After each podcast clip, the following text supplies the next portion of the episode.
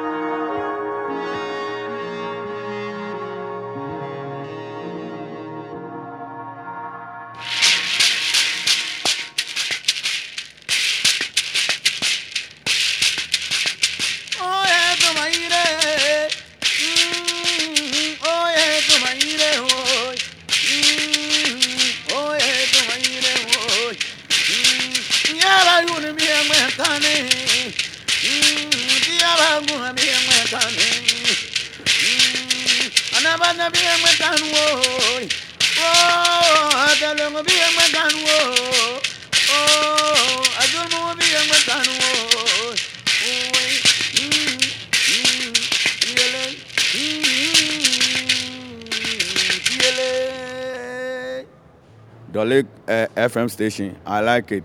I say hello to you, everybody. God bless him. I like your your everything. That was I bless him. Thank you. I'm a Rastaman, Rastafari. Thank you, everybody. Yeah, and here we just heard uh, Kuunatic before our station ID, and that was a great performance on platform. Where I just want to describe the stage a little bit. It's an open stage in Roskilde where people can walk by and just sort of drop in, and it was just fusing with that kind of folk psych and people sitting around all around the, the band in all directions.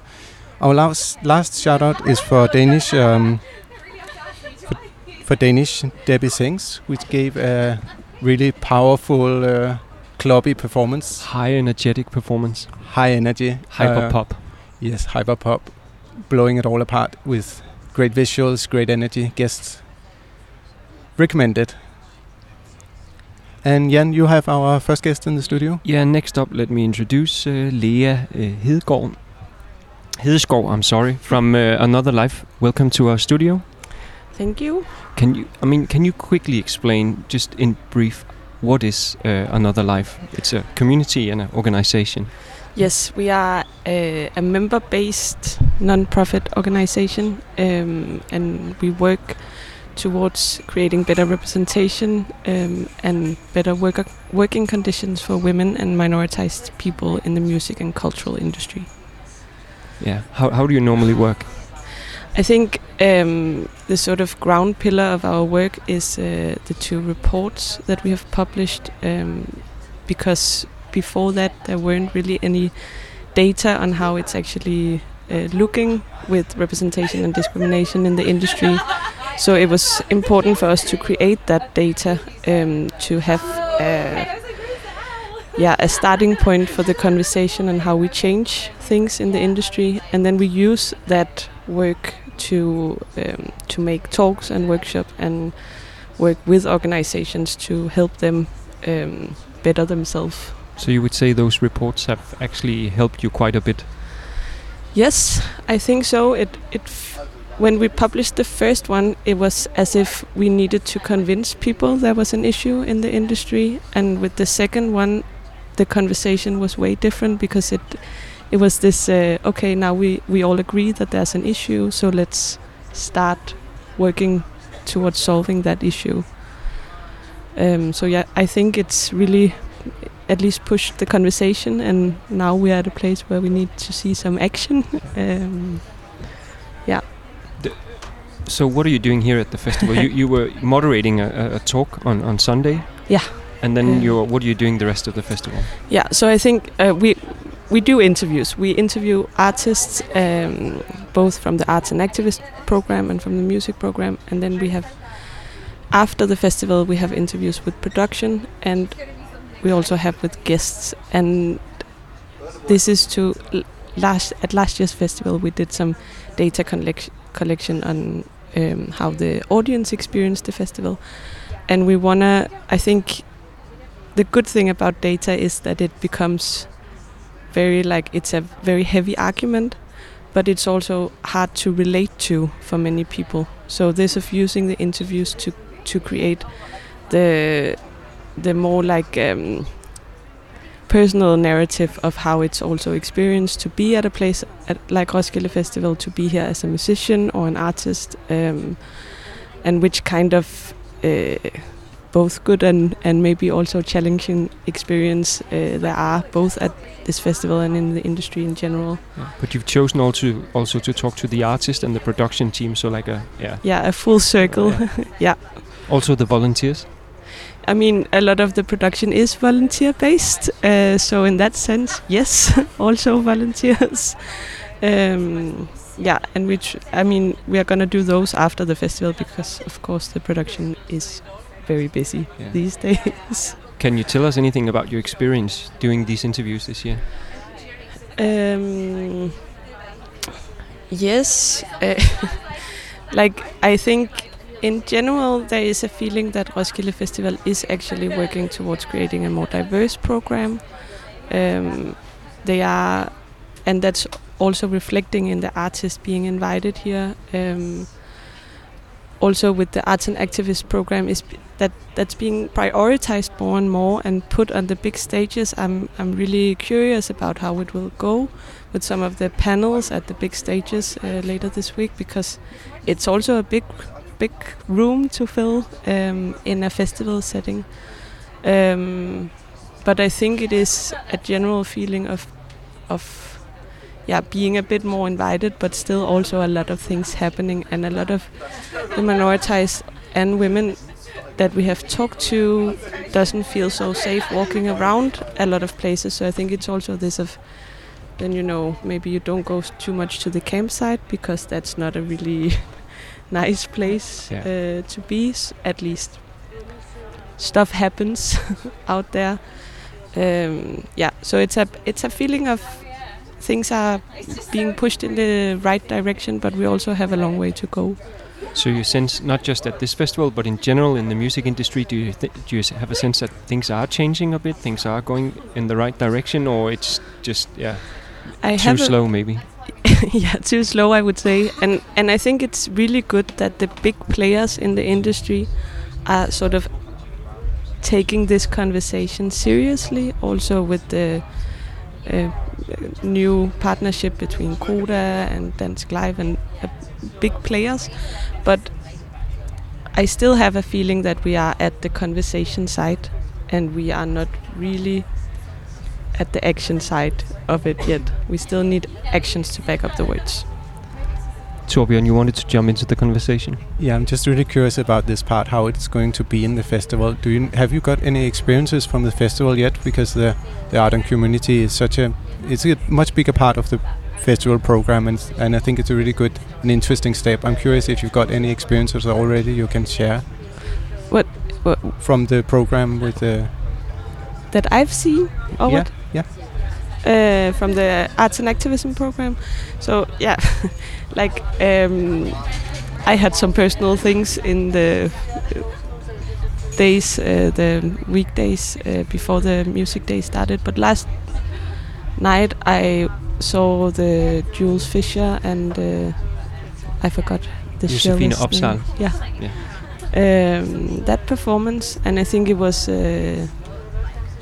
I think that was also the platform stage you just uh, mentioned, and it's a really, for me, it was a really good way to sort of enter into the festival, starting out with this way more grounded, in a way, experience uh, where you are together in a different way. Because I think for me personally, it's sometimes a lot to be in this concert, uh, high energy mode all of the time. So for me, it's really good to have these spaces of a different kind of contemplation and, and being together in a different way. Um, and I am looking forward to the conversation with uh, the three Iranian artists on and ac- activists on Friday.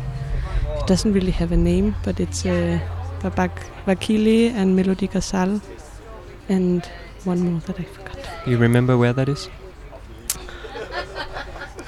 No. No, doesn't matter. You can find it in the program, of course. Do you yeah, I was. Yeah. Do you have any other recommendation for the festival's program? It could also be some of the music program if you wanted to. Yeah, I think um, I think in general my recommendation when being at a festival is that it's a great opportunity to experience artists you don't know, to expand your horizon because we also tend to listen to the same music a lot, and I, I really like this possibility at the festival of sorting sort of dropping into something that you've maybe just read about and it sounded interesting. Um, so that's a, a more like general recommendation, and then otherwise, I think uh, I would recommend people to go to Mykki Blanco. Do that if you weren't there at Loppen in in the winter, then uh, it's gonna be a party. That's a recommendation passed forward then. I was also wondering, uh, how do you support uh, the work that uh, Another Life does? I mean, can people support by joining the community or? Yes, I think um, of course it depends a bit on whether you are a private person or come from uh, an organization within the industry. But we is we are a membership-based organization, so you can become a member of Another Life, um, and we have different memberships, which are also like depending on whether you're a private person or um, yeah, an organization. So or you can financially support also. Yes, you d- you do that by like uh, paying the membership, but you can also make a donation if you have a lot of money that you don't know how to spend. All right, Leah. It is a tight schedule for, for this live broadcast. I want to say thank you so much for passing by our studio. yeah, thank And you for inviting check out, us. yeah, check out Another Life's work uh, if you haven't come across it before. Um, yeah. Next up is also a throwback to yesterday's program. Actually, what you were talking about, uh, Leah. Uh, Jules Fisher, the choreographer and artist, and cellist and composer Josefine Opsahl, they did a performance on the platform stage, and we actually have an interview with them lined up. Am I right? So we're gonna play that, and there's gonna be some examples of uh, the sound as well, the, the composition. But uh, yeah, thank you so much, Leah. Thank you. My name is Jules Fisher, and I'm a visual artist and choreographer. My name is Josefine Opsahl, and I am a composer and cellist.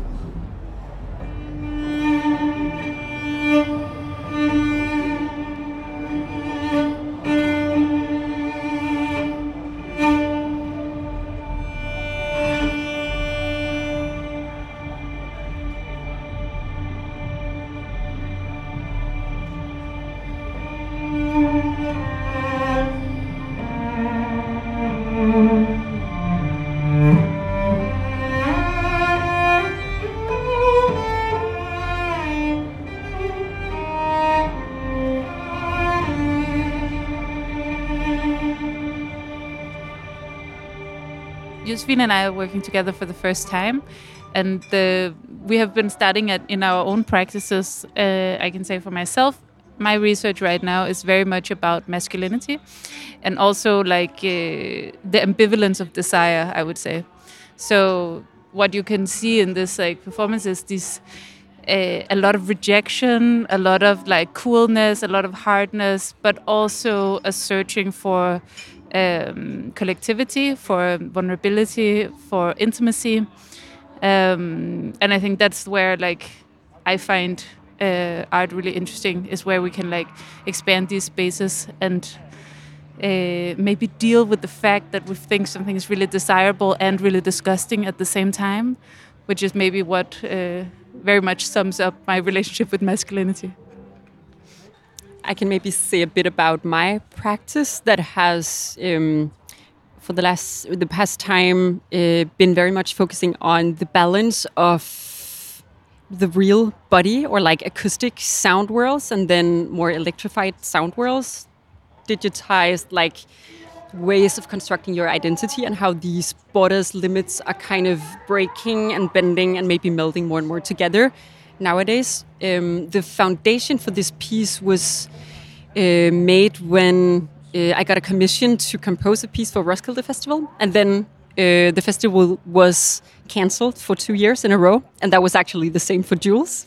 Was also commissioned to to show a piece here, and uh, so during uh, COVID and lockdown, we obviously worked on some of the core elements for this, and it just became so so obvious to me. Also with the like, um, who are we really, and how do we construct our identity? How do we do we view ourselves in this world where we only see each other as small faces on screens more and more? And uh, I've been brought up in classical music, and I know, and I love this like the discipline and the training your body to to gain strength and to be able to to perform whenever and i think there's a beauty to remembering these like traditions and remembering your body and um, like the beauty of of craftsmanship somehow creating something and especially like not just doing it solo but doing it collectively. There's an immense beauty to that and i think we need to reconnect in these communities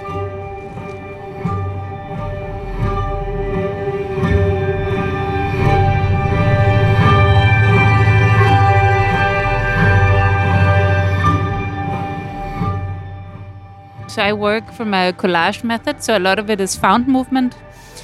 Um, meaning that I troll the internet for stuff that I like uh, or stuff that feels either like in this piece it feels like maybe ironically masculine or like maybe it's like it's too much but then there's also some of it that is actually sexy or something that is um, not sexy at all like or I, I wouldn't say people decide what they find sexy but like um, a lot of folk dance or like other sort of sorts of styles that i like to mix. It's actually very little coming from dance. Um, so i like these very sort of normal movements or pedestrian movements as we call them and then i like to densify them or like to choreograph them we also have a scene that repeats from a football or like from a soccer game just after someone scored. So I guess, of course, this is also part of my like research in masculinity. Is this like individual uh, winner mentality uh, vibe? Uh, yeah. So very little from dance, a lot from sports and other things.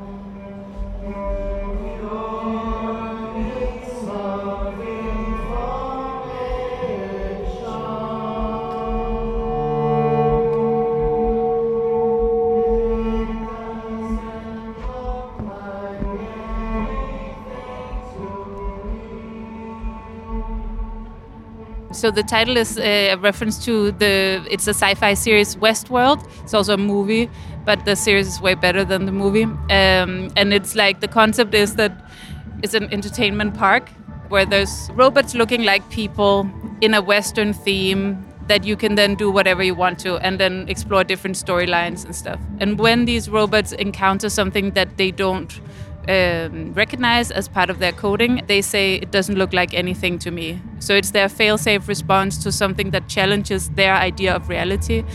Um, and I think this sentence always stuck with me as like a queer and like non-binary person of being something that doesn't look like anything to someone, um, and both finding a lot of freedom maybe in that, but also a lot of erasure and thinking about how sometimes some of the also the performers we have in the piece and my own presence can make someone question their own reality.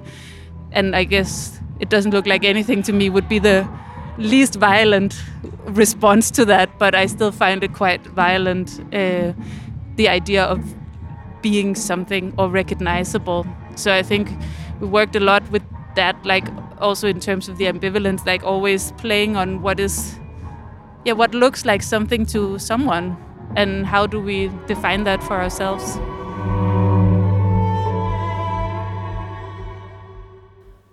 Bata zoi, zolge bi kon tuka me kan vese.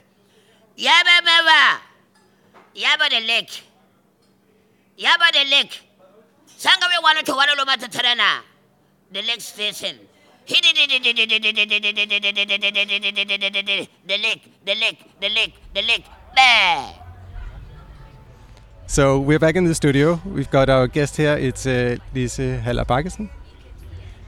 And uh, Lisa is a visual artist. She's made a uh, contribution to the Gloria spa- space in the entrance to Gloria stage. It's called a space where your where your voices can live. And um, Lise, should I? You asked me if I wanted to introduce the space. Yeah, I asked you if you could give from a visitor's perspective, like what is your experience of the space? Right. So straight back to me.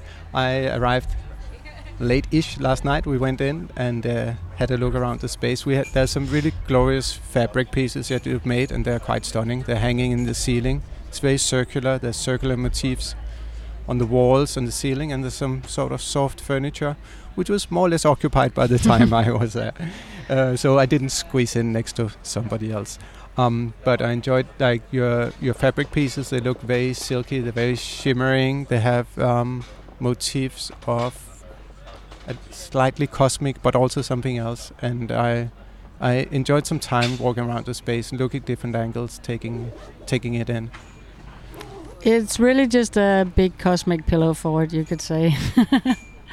I mean, a lot of the motifs that you were talking about in the textile pieces are like resourced uh, fabrics, some of them from my own childhood, like you know, horsey like uh, bed sheets from my teenage room um, that I tie dyed and then you know like uh, quilted. Uh, so it's a giant quilt in the ceiling, um, basically, and some banners, flags. Um, so we're trying to create this very chill space that's also a care space for people in the festival. Um, a kind of very comforting, embracing, and very, hopefully, very inclusive and generous space for people to hang out. Yeah, because the the care, taking care and care space was uh, also one of your themes. Um, we are going to talk a little bit about your inspirations and your ideas behind it, behind the visual elements you you researched and you got some local input as well. Absolutely. Um, so the title, uh, "A Space Where Your Voices Can Live," um, was actually inspired by this anecdote that my mom told me also when I was in my tweens.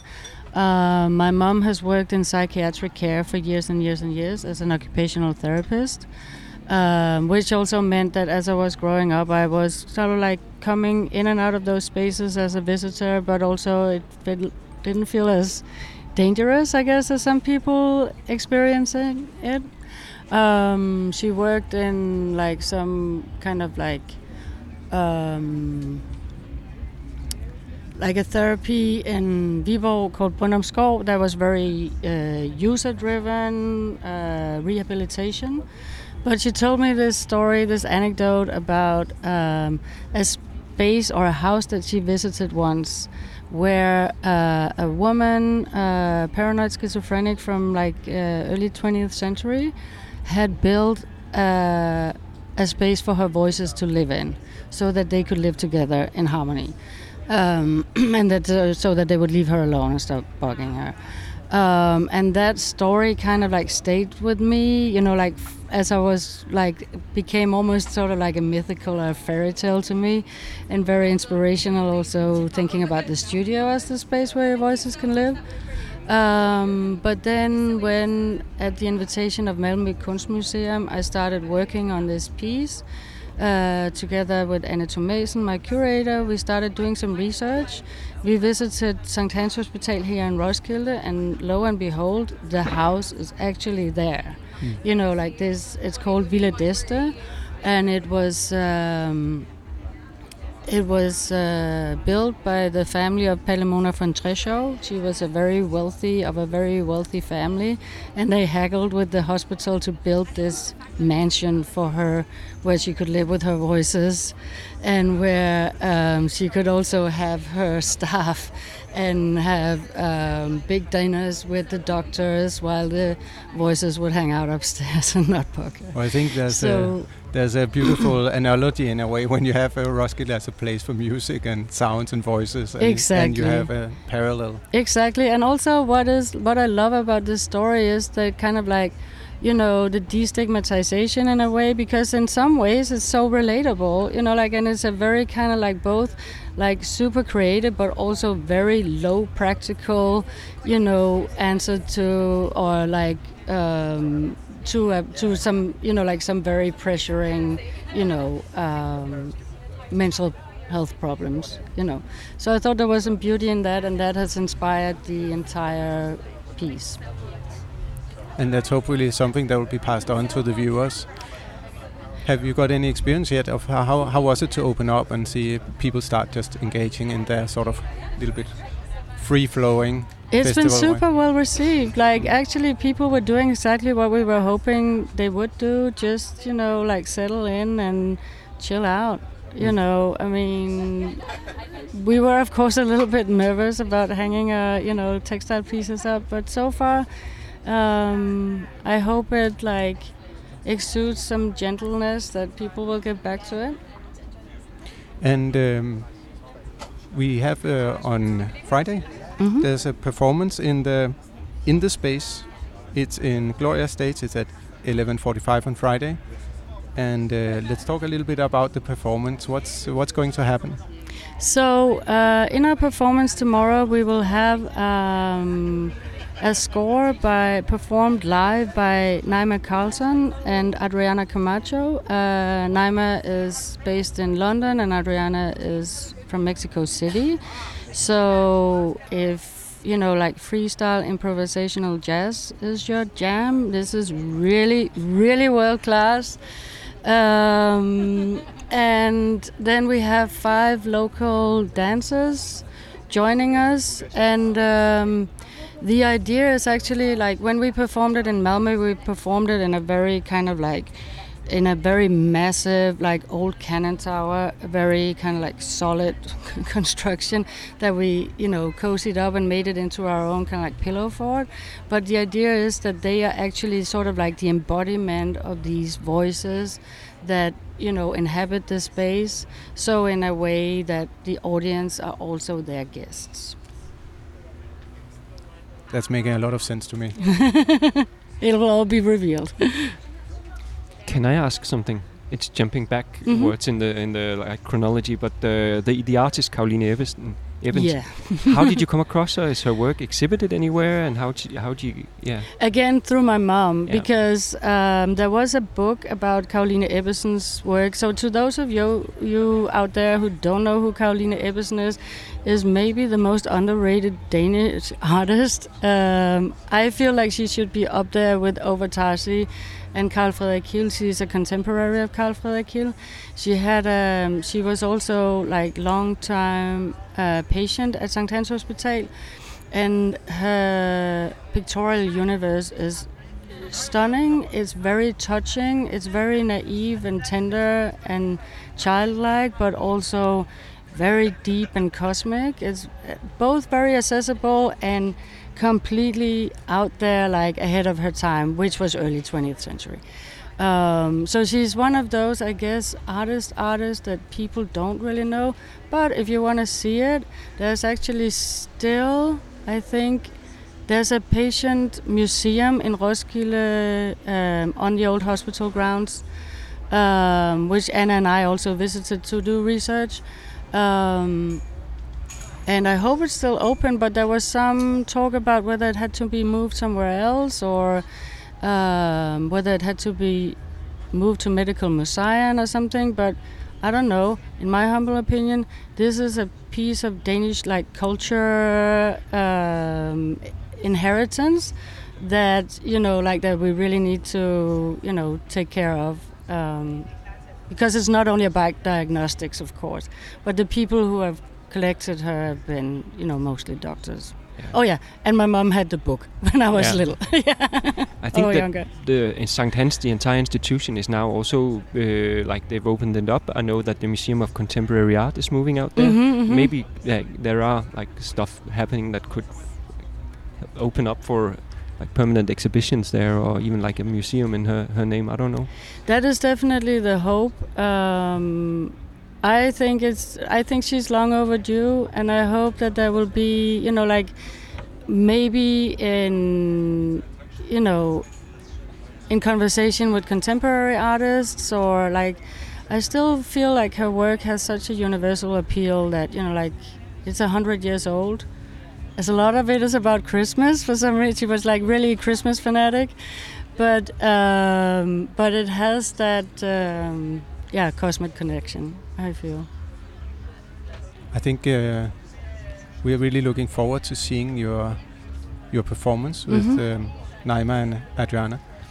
And uh, that's again, I'm just gonna plug it again. It's Uh-huh. uh, Friday, 11:45 in Gloria, and um, we'll be there. Um, Lise, thank you so much. You really told us something really exciting about your piece, but also about Roskilde and about this mental health and art and Thank you so much. It was a pleasure, um, and I hope we could maybe give you a little taste of the soundtrack. we are going to now we're going to dwell into the performance you staged in Malmö with the with the Kunstmuseum there, hmm the art museum, and it's uh, recorded as you described it in this very rustic kind of uh, break tower. It looks like something from a fortress, and um, this is a version of the same performance we're going to hear tomorrow. Yes. And the score is by Naima Carlson and Adriana uh, Camacho. Yeah. And um, we're going to listen to it now. And uh, thank you so much for visiting us. All right. Thanks for having me.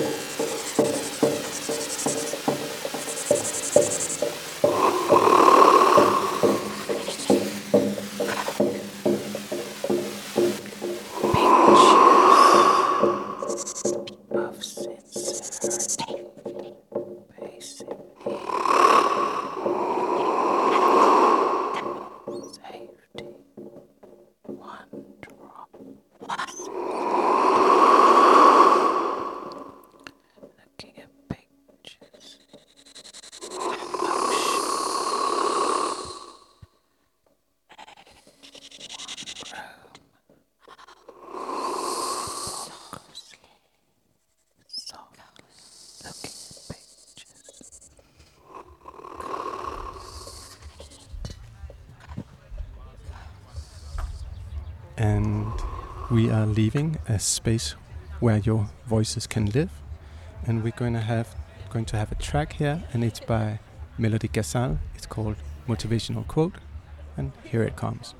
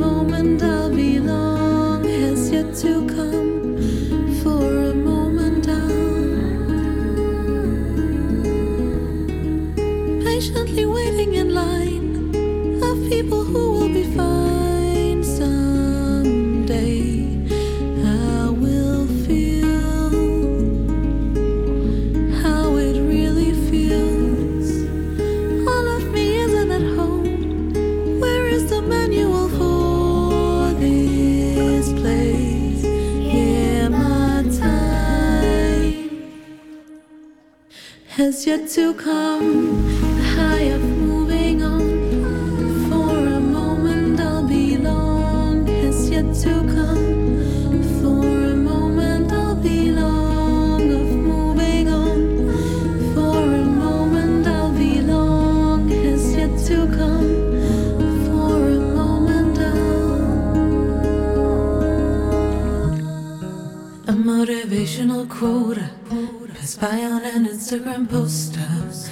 To give up giving fucks up. We'll find a home for this heart. We'll find a home for this heart. We'll find a home for this heart. We'll find a home for this heart. We'll find a home for this.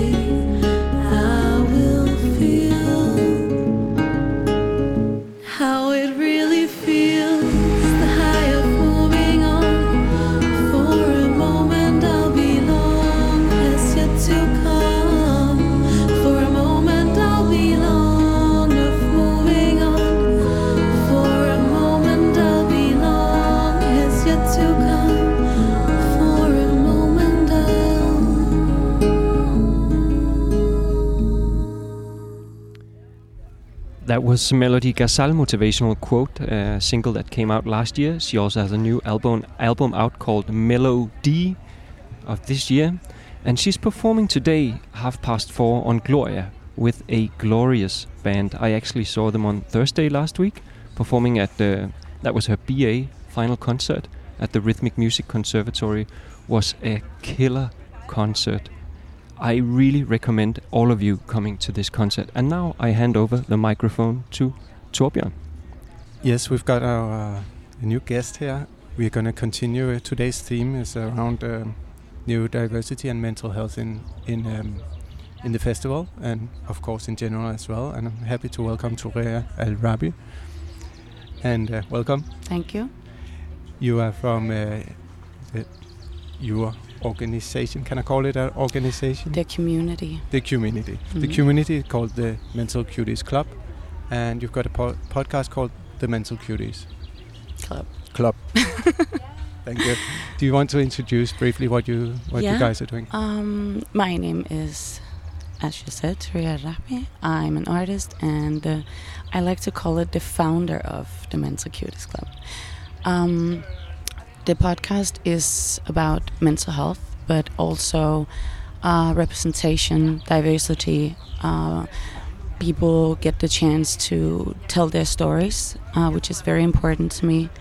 And in general, just to have some focus on that mental health is a spectrum and not a individual um, yeah taboo or yeah you know It's something that it seems like also is reflected a little bit in the festival this year.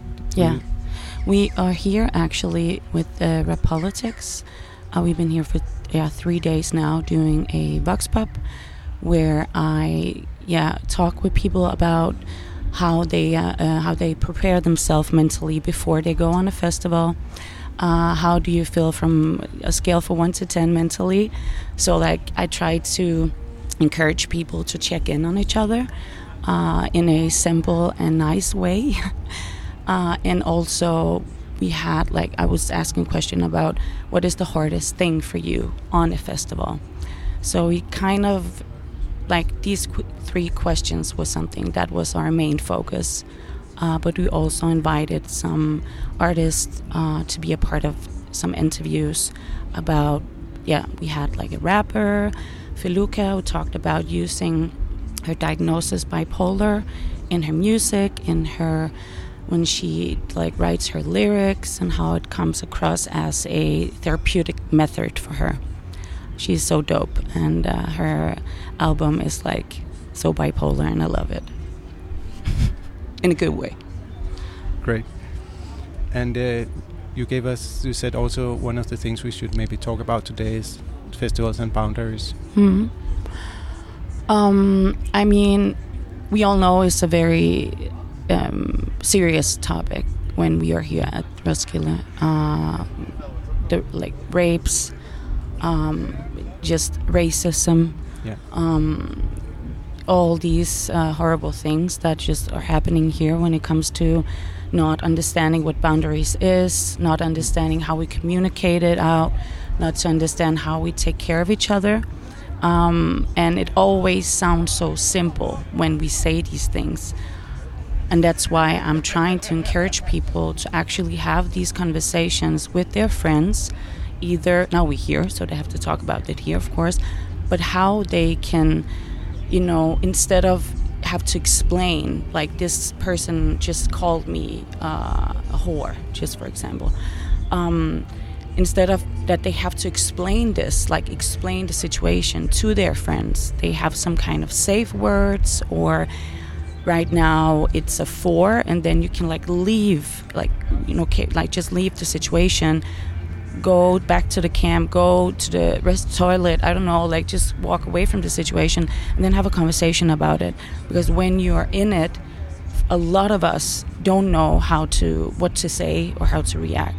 Um, so i'm like boundaries again like it's also so individual and some react very uh, explicit like can have like this very um, aggressive uh, reaction not in a bad way but like in a way where people might take it as you know you chill or is it that serious? Where when you are vulnerable and if you react in a more vulnerable way there's actually a lot of people who would like be right next to you and trying to help you with it but we have to understand that reactions is so different and we have to be willing and open to be around that and also to support it um, yeah i can talk about this for hours so it's like I think I love the that it's very concrete that you're also talking about something very concrete, some tips, some Mm. what you should do with your friends and your Mm. community.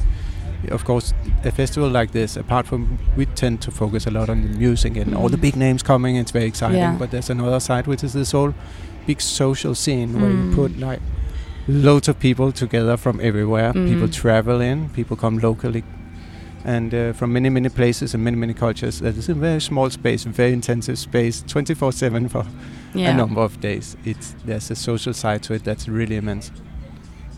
Um, yeah, and I, I I call it like the paradise of extroverts, um, because it's like they all like be like, oh my god, this is so fucking amazing, and I can party for like eight days. I don't need sleep. I'm like, you're lying, but never mind. Uh, so when it comes to us mental cuties, we need to we need to take care of us first of all. Reach out. If it's one person, just have one person that you can talk to. Um, earplugs, like earplugs, um, uh, head noise canceling headphones, um, uh, sunglasses, uh, a little snack in the back. Like there is different things that you can do to like not survive because I think it's a shame if you don't experience the, the, the music. Because I feel like a lot of us, I call us mental cuties we are extremely creative and we also adapt to energy in a in another fre- frequency. Well, i think so. So music is is therapy.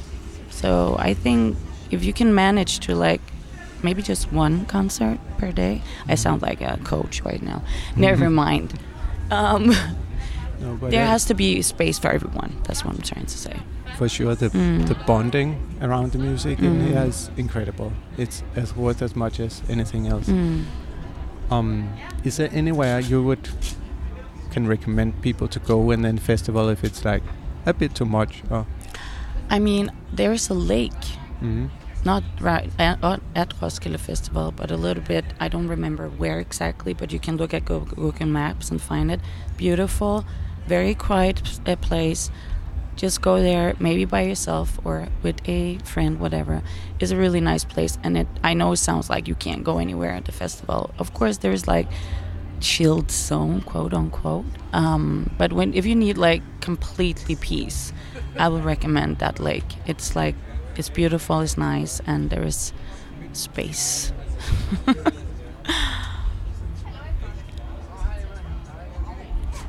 Yeah, okay, then I'll jump into the conversation. Mhm. You also said you wanted to talk a little bit about alcohol culture. Mhm. And this whole thing about coming to the festival, for many people, for many of the guests, it's like we have to go to extremes. You said like party for eight days straight, and that's part of the narrative. But maybe that narrative can also be rewritten a little bit so that you don't have to engage in like drinking and doing drugs and uh, staying awake all night. And yeah, so I'm just curious if, for me at least, myself, I try try to change that narrative because I can't jump that train anymore. I have a question then. Yeah. How do you try to change it for yourself? So, for example, yesterday, instead of going to a concert at 2 o'clock at night, me and Torbjørn, we took a glass of wine in a quiet zone. And then we went home to the tent. Adulthood. Yeah, that maybe that's because I'm 40 years old. I don't know if that's a solution if you're 22. But I mean, just to change the Yeah, narrative of get it, you don't yeah. have to drink No. that much. I think what I experienced when we did the Vox, Vox Pop was that I actually also asked the question could you imagine yourself being sober on a festival? And there was a lot of no, like, no, I can't. But there was also this part of there was two I met, and they said, like, I get mad anxiety when I'm hungover. So I kind of just trying to, f- you know, do what everybody else is doing, but I don't really like it. And I was just like, you know what?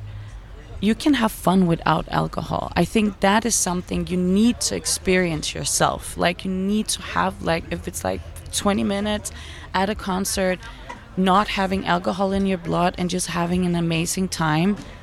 I think it's really hard to change this because we are in Denmark. This is a fucking culture. Like Yeah. it's not just a thing. Um, and I'm also trying to encourage people. I don't drink alcohol, and I'm just like, hey, I'm having fun. Like, not really fun, but a kind of social anxiety over here. But yeah, trying to talk about it and just be like, you know what? It's not doesn't have to be f- the whole festival, uh, but it is a, a huge issue. I, especially when it comes to anxiety. And imagine how many is it like 1,100 people? Like how, what, how many is on Roskilde Festival? Yeah, 100,000 people is 100,000, yeah. visiting Roskilde, maybe Uh, even more. And then have mad anxiety. Uh, I mean, that would that's absolutely horrible. Mm. So, I hope that people can have some kind of like just a good experience not being drunk, and then might be like, okay, I can have one day where I don't drink, because I I literally don't I don't, I, I really don't think how I could change that or you know what not just me but just like this is a, a thing that we need to have more focus on non-alcoholic drinks that taste amazing that could be a thing Yeah, I think uh, you're so right in what you're saying, and I think that sort of, especially the beer culture in Denmark is nationally very big, and in the festival is a big part of the narrative. And I think it's really, really important that we also think, okay, we'll have one drink, then we drink two glasses of water before the next one. that's a good one Just Mm. don't overdo it. It's not the whole thing. You No. know, remember all the other things. Take a long walk in the festival. Just experience everything. It's What is nice though was there was there was a lot of yoga classes like at React uh, where we were, and I saw some like just a group of people like working out like CrossFit shit like level, and there's a lot of healthy food. Yeah. Yeah. And that's the thing is like salad, burger, salad, which is nice. Thai food, you know, all these alternative. So there's more like focus on health, and that's important. But no maybe we could uh, like encourage Roskilde to focus a little bit more on non-alcoholic beverages and like try to promote non- non-alcoholic beer. definitely maybe because Tuborg is also one of the main sponsors, right? Mhm. And they, it's like it's part of it's definitely part of the economy that they sell so many beers. But they could change like They, made like a non-alcoholic, like mango beer and passion fruit beer, and it's absolutely delicious. Like it's really good. So that could be a thing. And also like Sweden, we can just be a little bit um, inspired. A little bit Swedish. A little bit Swedish. Not to have Systembolaget, men. Yeah. Yes, why not? I mean, Roskilde is also a bit big on the Scandinavian countries. We are a little bit the Scandinavian brotherhood, sisterhood Mhm. here. So let's uh, bring in a little bit of the Swedish mentality and see if we can implant that in the Danish brain. That would be amazing. And mentalities from all over the world, of course. Exactly. Should we say thank you to, to Rhea so much for participating in Yeah. that podcast? Thank you for having me, and thank you for. We are actually recording our podcast in your guys' studio. Thank you so much. Of course, appreciate you're it. welcome. And a shout out to Mental Cuties Club. You can find it on every podcast platform. Mhm. Please check it out. And follow us on Instagram. Maybe we should do a station ID or something like that. Ankur Malhotra here uh, with the Barmer Boys, and uh, out here I'm helping uh, translate the interview at the lake with the Barmer Boys. We are Barmer Boys, the lake. All right, we're back and we're trying to wrap up this live broadcast, The Lake Daily from Roskilde Festival. If you've just tuned in right now, you have missed out on an hour live broadcast from Roskilde Festival, but we're back tomorrow, one uh, at one o'clock Central European Time on the Lake Radio. But all of these live broadcasts are subsequently put on um, the podcast platform, so you can find it wherever you find your pl- uh, your podcasts. What's up next? We have Well, some, yeah. we are getting to the recommendation section. Yeah. What are we going to see? What are we going to hear? What are we going to experience? S- Our specially curated sort of tip top um, shortlist from the lake. Things we love, things we're looking forward to. Of course, the real experience is going to be something else. But you know, we'll start with something, and we've brought in Ingrid. Ingrid from the lake is going to talk a little bit about uh, Karpe. Ja, Karpe. Altså, jeg kan Jeg føler nesten jeg må si det på norsk, men uh, Uh, you can say it in Norwegian. Norwegian? No, of course I can't. Uh, we just did an interview with Karpe, and I'm very like I'm still a bit nervous and proud because they are such an amazing act, uh, and they're playing tonight at uh, Avalon at 2:30, I think, and I think it's going to be amazing. Such a great uh, party and show, and and they have like this great energy, which I think will be. I, I hope like the whole festival will notice it. Um, so I, so it's like a really really warm recommendation for everyone to go to see Karpe. What kind of music is it? Uh, it's rap actually, but uh, it's also fusion in some ways. That they started out in 2006 with the uh, 50-lapp. It uh, was sort of uh, very like pop. Uh, I don't know if I can say boyish, but very like uh, pop music. And then uh, the the last uh, sort of uh, release, which is called Omar Sheriff, is is uh, as they said like their most personal record where they they mix languages uh, with Hindu and Farsi and English and Norwegian and playing on sort of an alter ego which they've called Omar Sheriff. Um, yeah, and they played this show in Oslo for the biggest arena, and they sold out ten times. So to see them at Avalon will be very special, I think. And I'll I'll have to correct you. It's at eight o'clock tonight you, thank on you. Avalon, Good. and we'll be there. We'll be there. Okay, and on that note, thanks so much, Ingrid. Um, straight from Norway, we are going to get um, to recommend a few things, and I'm going to recommend Snore Elvin. This is from our community of Lakers who who pitch in with interesting and maybe n- not. I don't want to say niche, but once the word is in your head, it's hard not to say it. Yeah.